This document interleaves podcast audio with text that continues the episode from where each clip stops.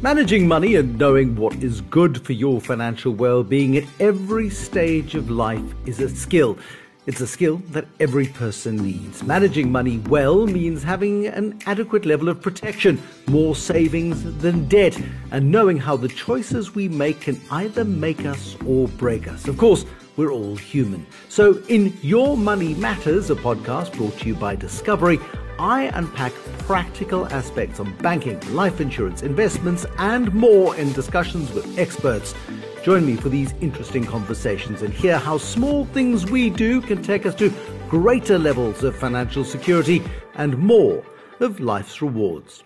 It's all about digital trends, innovation, and very importantly, banking security. To help us through this, Arif Ismail, who is the head of fintech at the South African Reserve Bank, and Jerome Frey, who's the chief information officer at Discovery Bank. The world of banking is moving at lightning speed. Technology making it possible to do things in banking that we never dreamed possible. And it all comes down to something called fintech. Arif, explain, if you would, the definition of fintech. Excellent. So, um, Bruce, fintech in very simple terms is innovation in financial services, but as a result of technology.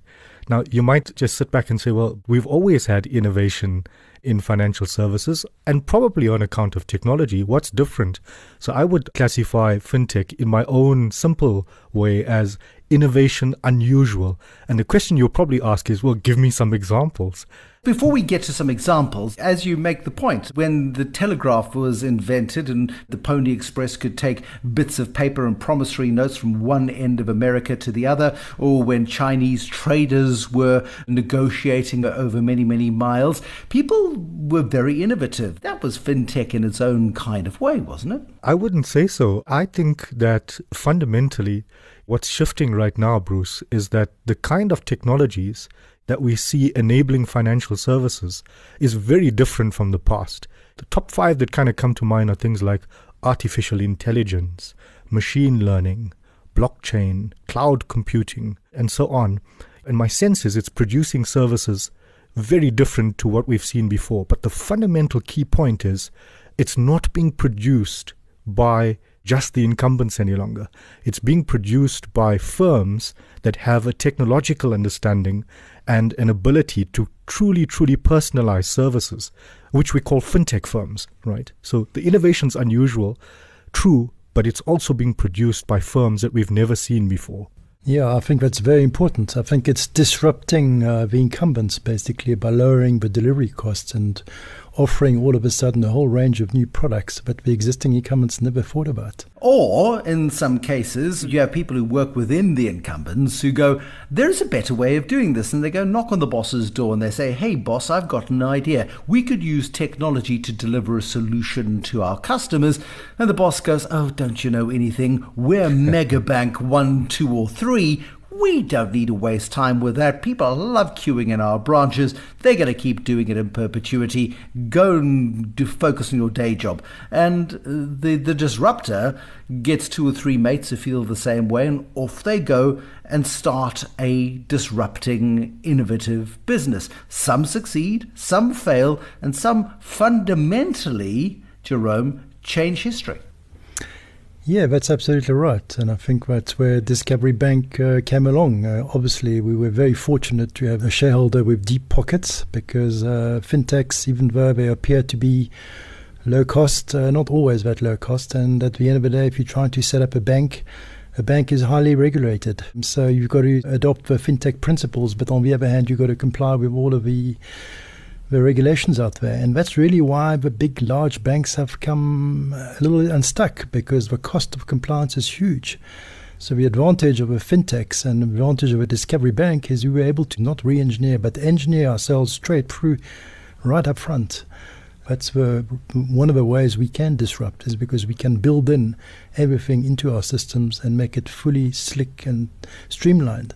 We onboard customers within five minutes or less. And in doing so, we actually comply with all of our rules and regulations. Now, you were talking, Bruce, earlier on about customers standing in queues in branches. Well, it's, you know, my mother in law certainly, she would never think of using, uh, never view, view an iPhone to actually open a bank account. But my kids would never do anything else than opening a bank account via an iPhone. So it just shows you how life has evolved.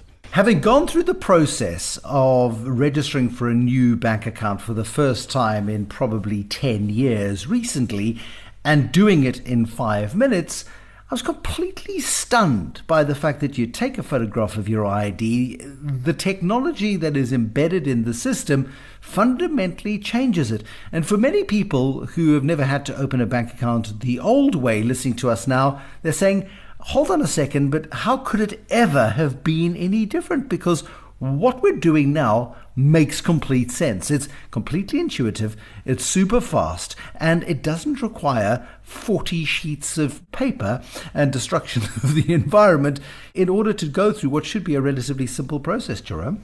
You're absolutely right, but you've got to apply your mind. You've got to think a little bit out of a box. You spoke about taking a picture, but then what do you do with that picture? And that picture, in our case, is matched to what Home Affairs has on the National Population Register. Obviously, you can at times come unstuck because the quality of a picture isn't as good as it should be, so you need to put procedures around to actually deal with those exceptions. And if not, then what do you do? Then in, in, our case, we go one level down and we actually fall back to the driving license, which also has all the information embedded in the barcode at the back of a driving license. So it sounds simple, but you really have to work through all of the permutations. In doing all of this, you've got to be so careful that you're not opening gaps which then allow the fraudsters to actually uh, hack your systems. But I think w- one of the points I actually want to make here is we were talking about regulations early on and how tough regulations are. In our case, obviously, we're doing KYC fully electronically. Our first fear was uh, that the FIC in Pretoria would just wouldn't allow us to uh, go about it this way.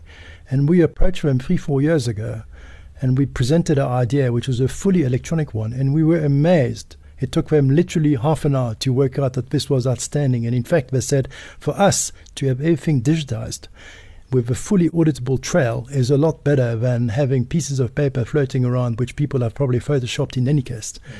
So we were actually amazed how agile the regulator was in his thinking. And that if a regulator had not approved that, then our whole dream probably would have come to an end very quickly. But because the regulator was there and was behind us, we were actually able to, to move forward. So that was very refreshing.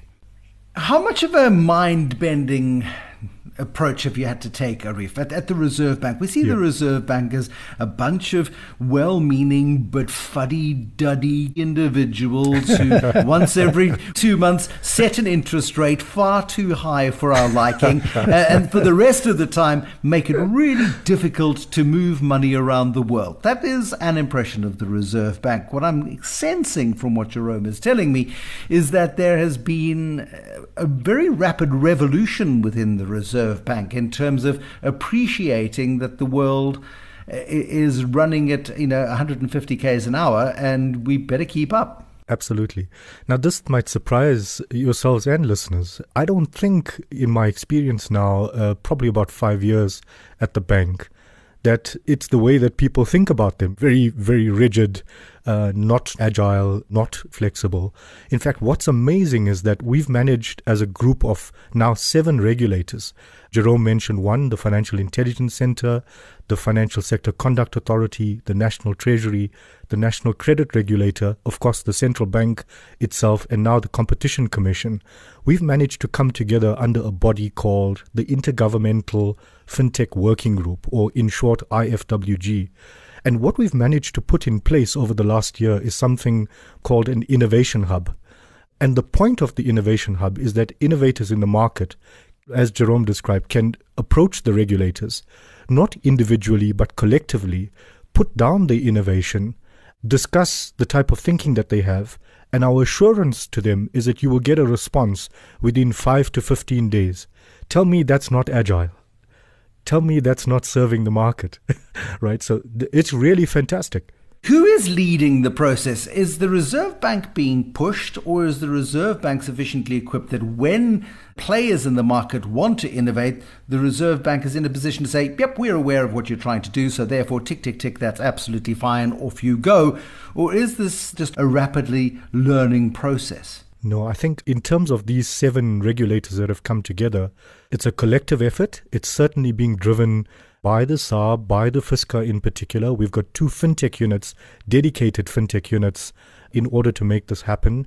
But I think in terms of the mindset that we have, we certainly want to make sure that regulations are not opaque, that they understood. There's a reason, you know, for why these regulations are in place. And I think what we're saying to innovators is we're open for business. In other words, we're open to be influenced in terms of adopting technology, adopting new ways of doing things. And the beauty of it is it's not just related to money and moving money. It could be related to lending, it could be related to insurance, it could be related to investments, it could be related to even, as Jerome put it, other peripheral processes like digital ID, or even you would see what we now call aggregators, people who pull data together to give consumers price comparisons, product comparisons. We're really open to these particular innovations, and I think the process that we've put in place now enables that. In other words, we've got a dedicated website. You'll see it certainly doesn't look like a bunch of regulators that have put this website together. Go check it out. It's www.ifwg.co.za, and you'll see it's incredibly accessible not just to the incumbents, but to the entire innovation community, Bruce. I just want to focus on a boring bit for a moment because this is absolutely pivotal when it comes to banking innovation. And the role of the Reserve Bank at the center of the economy is to ensure financial stability. It's got to ensure that the financial system doesn't fall over. Regulators in the past have really held on to the reins very, very tightly in terms of having four dominant banks in South Africa and gradually allowing new players in, but being incredibly cautious about it. How does this explosion of fintech and the sudden entry of new players into the market contribute to financial stability? It's always something that has worried regulators within the Reserve Bank. Yeah. I think, you know, the way the question is phrased is the concern is the number of new parties that would be coming into the system. I don't think that that's our mindset. Our mindset as regulators is go back to the underlying activity and whatever that underlying activity is, or whatever that underlying economic function is, and let me make it practical. So, if we're talking about deposit taking, or payments, or lending, or insurance, what we try to do is regulate the underlying activity. So, we have a mantra amongst ourselves as a global set of regulators. And if it's the same activity, it attracts the same risk and therefore the same rules must apply. So it's a level playing field for all. We don't mind the number of players that come in and compete for services. But I think what we're really, really focused on is ensuring that there's a level playing field. So the same rules of the game would apply whether you are 100 fintechs or whether you are four banks. We go back to the underlying economic function. In my view, I think that there's a fair trade off between ensuring that there's stability in the system, and as we see in other jurisdictions and the number of players, but keeping a close eye on the underlying activity in my mind, that's the mantra we've got to stick to as regulators. Yeah, and I think it makes sense. I mean, a lot of people say, oh my gosh, fintechs and uh, regulators just don't uh, gel together. But I think the success of a fintechs will be if customers know that it's actually well regulated and that money, in the case of a bank, is well protected. I think that's really what the Reserve Bank does. They look after the depositors, not of a shareholder, the depositor. And that's good. So you can come up with all your whiz in terms of technology, but at the end of the day, the customer must know that his money is safe. And that's, I think, where the regulation is really important. And I think we as technology players actually embrace that because it sort of provides an insurance premium at the back in order to ensure that you know customers feel comfortable. I mean, if you look at Discovery Bank, we've attracted billion rands worth of deposits, and we've been most surprised by that uh, in, in less than a year. And I think one of the reasons is because people know that at the end of the day, you know, it's all within the regulated environment. And you know, we can talk about cryptocurrencies. Well, that's a little different. We'll do that in a second. I mean, because it's it's part of fintech and the evolution of fintech. But how important is brand when it comes to this here, Jerome? Because if you're starting up and you don't have a recognized financial services brand, it's an incredibly difficult thing to convince me to deposit my monthly salary or my savings into a bank account that is linked to your brand. I want to know that somewhere deep in the background there is an institution with sufficient capital to cover my deposit in the event of a crisis. What you do have at your advantage is a big established brand that has been around now for nearly 30 years in the form of Discovery. Yeah, no, I think, listen, the brand is obviously, in our case, it's a huge asset because we've got an ecosystem which is very, very well developed and we're riding at the back of that. So that's fantastic. But on the other hand, if you see what's happened overseas and if you look at the Revoluts of this world and the Monzos, you know, those brands weren't even around uh, 10 years ago and uh, they've made some huge inroads. So I think the brand is important and in our case a huge advantage. But uh, many players have managed to create a new brand. But obviously, if you don't have to create a new brand, it's really nice to be able to ride on the back of an established brand. So that's obviously, in our case, was a huge bonus. How scared are you of the next generation of disruptors? Because you are in the process of disrupting right now, and you know as well as anybody else that somewhere in a basement is some kid with pimples wearing boxer shorts and probably not very much else who hasn't showered Absolutely. for three weeks who is working to disrupt you. And this, I suppose, is so exciting from a consumer perspective. From a business perspective, though, you've really got to be completely aware of your environment. No, you've got to be on your toes. You've got to be on your toes all the time. I mean, you need to look over your shoulder all the time. And I think the key to that is not to have 50 year designing these solutions. You need 20 year looking at it. I mean, I often share what it is we're doing with my kids 20 year olds, 25 year and they give you huge insights. For example, uh, my son the other day was trying to buy. Uh, one of his Garmin watches, and he just couldn't get through to what discount he was going to get because Vitality Money was going to give him a little bit, Vitality Health was going to give it something else. Well, within four weeks or six weeks, Discovery Bank and uh, Discovery Vitality created this new behavioral um, Vitality Money 2 that we've just launched. And that answers all of his questions. All of a sudden, we've got full clarity on the app. You need to listen to these youngsters because they are extremely sharp and they know where things are going. And they give you great insights as to what they're actually looking for, not what you think you are looking for, what they actually are looking for. And I think that's really important. I think from a consumer perspective, it's amazing that we are appreciating less and less what is happening behind the scenes. All of us were stunned by the first iPhone when it came out. And if you've picked up any one of the first five iPhones that were produced, you realize how clunky um, they are in today's terms. And banking is a bit like that as well. We don't appreciate necessarily as we get our whizzy new bank or we get our whizzy new iPhone just how much work that goes into it, just how much knowledge goes into it, just how much real effort goes into creating something that appears, at least on the surface, and uh, Jerome referred to this earlier, the deep complexity in creating simplicity. Yeah, I think that's uh, absolutely right. I mean, you know, it was actually quite interesting, and I'll just dwell on this for a few minutes because it was a journey, an amazing journey. 1st of January 2017, which is only a few years back, we didn't have a single contract uh, in terms of you know software in our organization. We didn't have a banking license. We had absolutely nothing. Within nine months, we had the SAP backend systems fully implemented, interconnected to Visa, interconnecting to the payment systems in South Africa, and we were settling on a daily basis and producing our BA returns. That was done within nine months. It was absolutely incredible and unbelievable. However, where we did come unstuck a little bit was on the front end app. You were alluding to this five minute process to open a bank account. Well, it's actually very, very, very complex. And we created one app initially and it was clunky and didn't work perfectly and you know we really had to redo it a couple of times before it came right and i think eventually we had a, a process engineer and with something like five or six thousand different journeys and different permutations underneath that depending on who you are if you've got other banking accounts in town what type of credit you're looking for what's your credit worthiness there are so many different permutations the mind boggles basically. So you're absolutely right. It looks simple and it must look simple. I mean, Adrian Gore, uh, he wants five clicks and it's got to be done.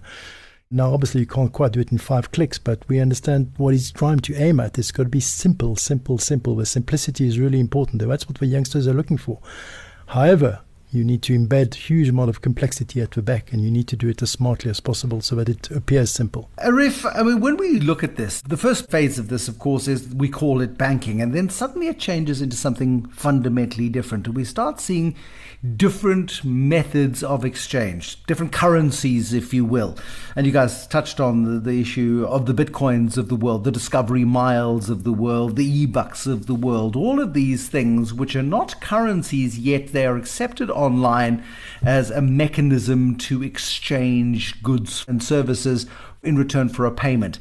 As a central bank and as a regulator whose job it is to protect the integrity of a currency and the buying power of a currency, you feel like you're relinquishing quite a lot of control. Yes, to some extent, and no, probably to another. You know, if you look at the adoption rate, for example, of these private monies, I was on a call yesterday and someone said to me, How many are there now? And I thought, Oh, there must be about 3,000 odd of these private monies. And when we looked at uh, the data, it was now close to 7,500 different private sets of monies, whether that's Bitcoin, Litecoin, Tether, or any other.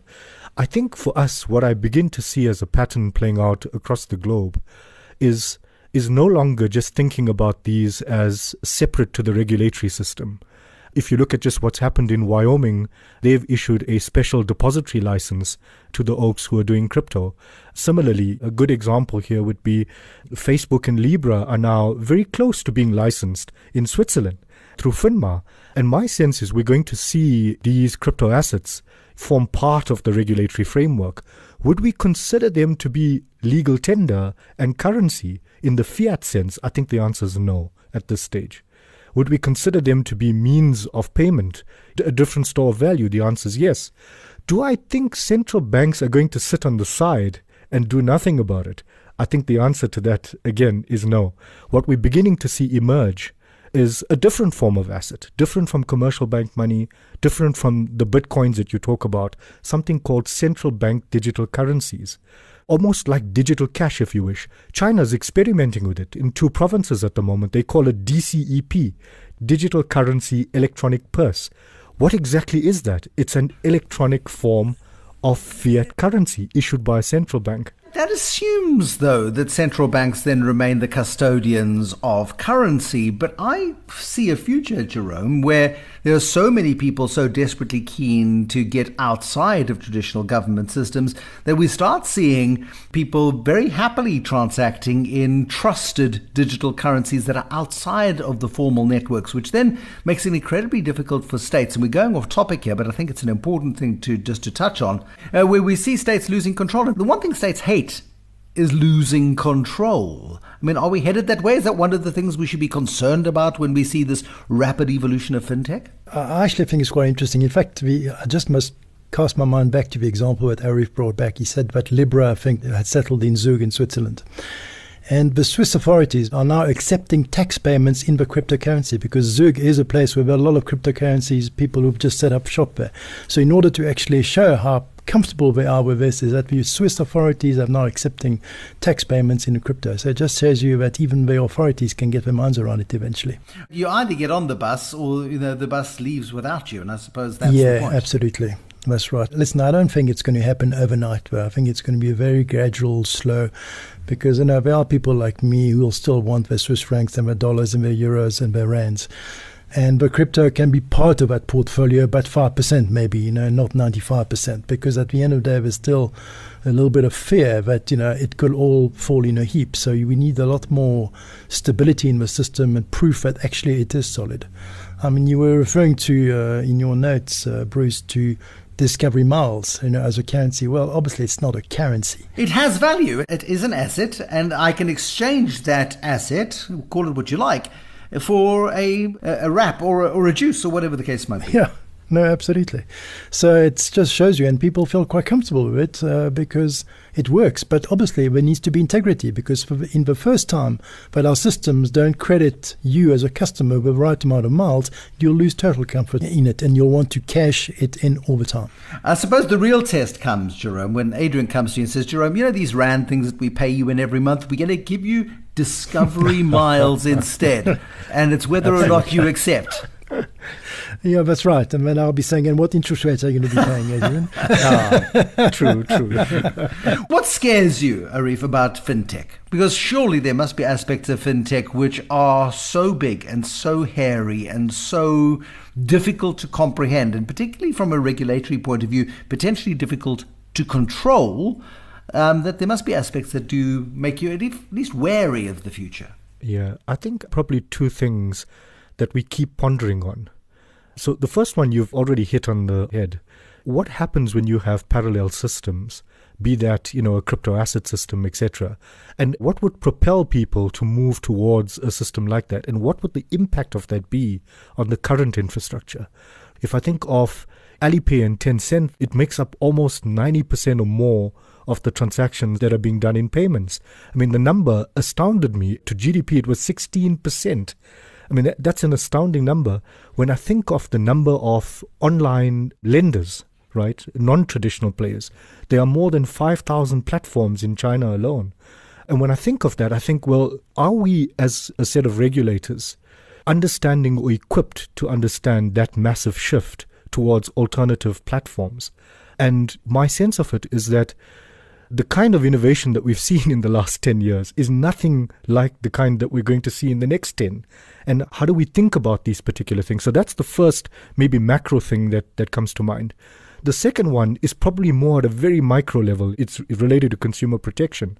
So in the past, the way I describe it is for me to get banking products, I'd go into my bank, the branch manager would know me, we'd build a relationship, etc. Now I'm going to pick on my mobile device from a multitude of different service providers, fintech firms, incumbents, others that we don't even know as yet. And from a consumer protection perspective, how do we equip them to understand back to Jerome's point, who is regulated? Who is legitimate? Who do I give my data to?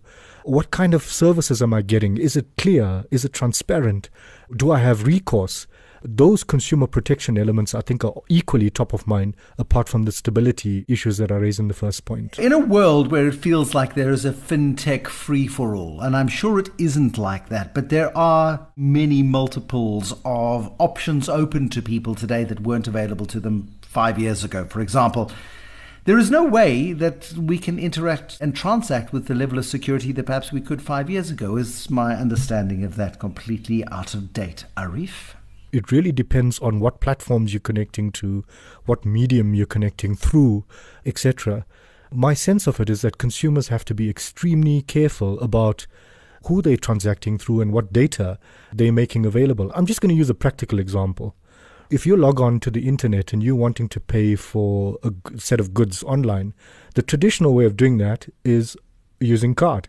And the general mechanisms around card are relatively secure. You've got two factor authentication, you get a one time password or PIN on your phone, etc. Today, you log on and you get a series of different players. And when you look at it, it says, ah, I can do a direct account transfer. Let me just click on this icon. It doesn't look like it's a regular brand. When you click on it, you get to put in your password, your PIN, etc. The technique, as Jerome would tell us, is called screen scraping. For consumers, how do we educate them about that kind of awareness as to it looks and feels like I'm on the Discovery website, but it's not. I'm putting in my data on it those are the elements that I think we're concerned about. Now, the answer to it, in my mind, very briefly, would be how do we adopt technologies like open application programming interfaces, etc., where the channel through which that data is shared is secure. I don't know if you agree with me, Joel. No, I agree 100%. Uh, you've got to be, I mean, it is most confusing for customers because they just bounce around between one system and the other and they're not too sure if they are you know, if you're buying an airline ticket, I mean, look at it through uh, through Vitality. Basically, you start with Vitality because that's when you're going to enter the the of a British Airways world, and all of a sudden you find yourself on the British Airways site, and a few minutes later you're back into a Discovery Bank one, and maybe on the Visa one, and you just keep on hopping around. It's not always as seamless as uh, you'd like it to be it is going to become a lot more seamless. I mean, it's so many questions from people who've seen something on Facebook and send me an email saying, is this a scam? Can I trust this? And in a world which is evolving increasingly quickly, there's no time to double check or check out any of these things. And I just worry that a lot of people are going to get scammed. There are perfectly oh. legitimate oh. fintech opportunities, but in as many fintech opportunities there are that are consumer positive, there are many, many people looking to rob you. and it's so much easier than putting on a balaclava and walking into a bank branch. Uh, it is these days, and that's exactly what's happening. And as you know, uh, cybercrime uh, is an organized business, and that's why it's so successful, because uh, these are proper organizations. They may not be tax registered or anything like this, but they're operating uh, around the world. They've got proper structures. They employ the brightest people. And when these guys do a successful hack, they get paid a fancy uh, incentive. You know, so you've got a whole system there. And as quickly as we're trying to release new products to the market, they're trying to, uh, to find holes into our systems. So, know, in our case, we just can't take shortcuts. We've got to subject all of our systems to penetration tests and deep technical tests before they are launched because we know that there are some clever youngsters out there who are going to try and break through those. So it's uh, it's an absolute nightmare. I mean, uh, when you think of directors on board of directors, that is the number one nightmare and, and issue that we worry about now. Is are the systems uh, secure? Because youngsters in proper organized syndicates will try and break in. So give me a sense of it. Is that what keeps you awake, uh, Arif? I mean, the fact that you've got all this magnificent oh, yeah. technology and opportunity in it. It's not only opportunity from a positive business perspective, it's an opportunity for the crooks too. Yeah, absolutely. Cyber fraud is probably top three of the risks that would be a concern from a regulatory perspective. But I think the thing that worries is just how that has shifted the modus operandi. If I think in the past, the way to get data or to steal, you know, your funds would be, well, you know, I give to people working in restaurants, the waiters, a little device where they can swipe your card. There's got to be that physical interaction. But now that form, that modus operandi is changing. I, I'm just going to use a practical example, right? The crew at the bank were trying to show me how easy it is to engineer myself towards giving out information, information that I thought was really not that sensitive to give out. So they were watching me talk to a colleague at an event you know, from another jurisdiction. And lo and behold, a few days later, I received a LinkedIn a message from this person saying, Hey, I want to connect with you. Can we connect? And I thought, Oh, yeah, you know, I remember we were talking and you reached out. And so I accepted the invite and we began chatting.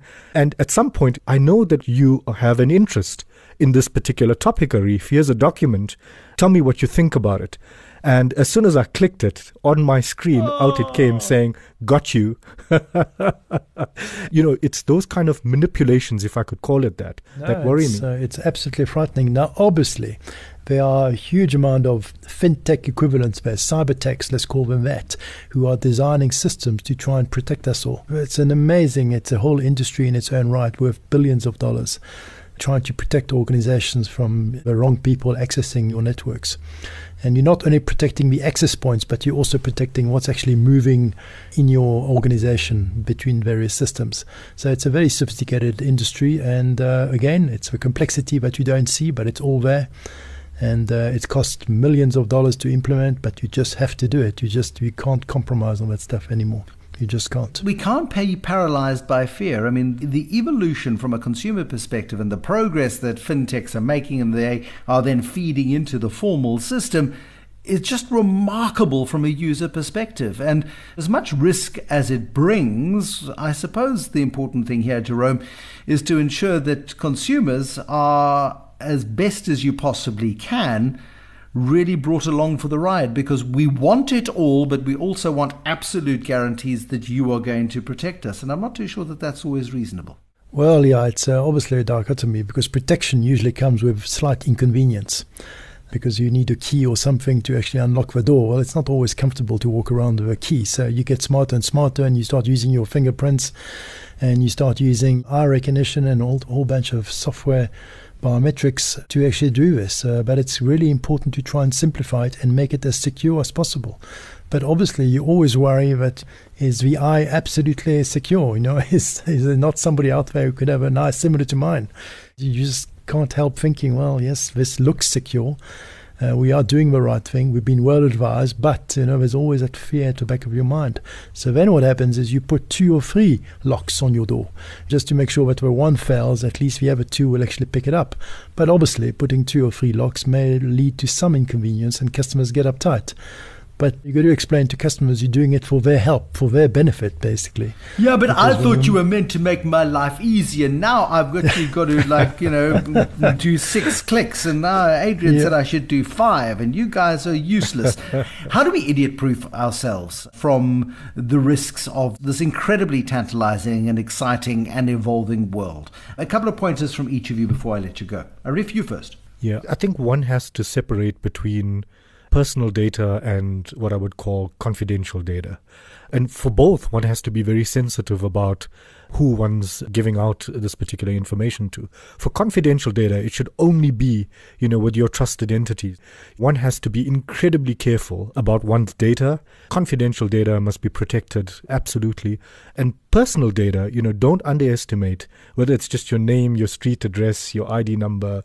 Those are the types of information criminals will try to get a hold on to simulate that it's you, right? So one has to be very careful about these things. So to idiot proof it, I think we need to do a lot more on educating and making aware of the basic techniques and what one can do to counter them. Yeah, that's absolutely right. And in fact, in the Discovery Group, we have uh, big campaigns basically just to help people understand what cybercrime is all about and uh, be a lot more security aware. But the other thought I would have, uh, Bruce, is to make sure that the whole security is embedded in your thinking right up front. It can't be an afterthought when you've actually developed the system. It's got to be built in up front when you actually design the solution. And if you do that, it may take you slightly longer, but at least when you know that it's got integrity and it's end to end and the user experience should be as seamless as possible then. And that's the, the great opportunity. It's the great challenge. It is the great risk. But also then becomes the ultimate barrier to entry because if you get it right, it becomes incredibly hard to replicate, Jerome. And I guess that is the power. Absolutely right. This is why fintechs can actually break through because they've got the ability to actually deliver very quickly. They're fairly agile and uh, they've got the minds around all of this fancy technology required to protect you on cybersecurity. For the large incumbents, it's a little more difficult because they haven't got only one entry point into their organization. I mean, look at any of the large banks in this country. They're made up of 20, 30, 40 organizations which have been cobbled together over years. So they may have six, eight, ten different entry platforms. We, in our case, have one, one app and bit on the web. That's those are the two entry points we've got to secure. We haven't got 10, 20, 30 different platforms that you have to secure. So in many ways, it becomes a little easier for us because we can focus on doing those two extremely well. I've got a lot of sympathy for our colleagues in the industry who've got so many other platforms and they have to try and keep everything in sync. Yeah, it's yeah. Hard. You could, you could you could say that you've got sympathy for them, but you're tap dancing all the way to the fintech bank. Jerome Frey, thank you, the Chief Information Officer at Discovery Bank, and Arif Ismail, the head of fintech at the South African Reserve Bank. Thank you for listening to this episode of Your Money Matters brought to you by Discovery. Share the podcast and join the conversation on social media with the hashtag Your Money Matters and tag at Discovery underscore SA. You can subscribe to the Discovery Podcast channel, Discovery South Africa, on your favorite podcast app or visit discovery.co.za to listen to all of our shows.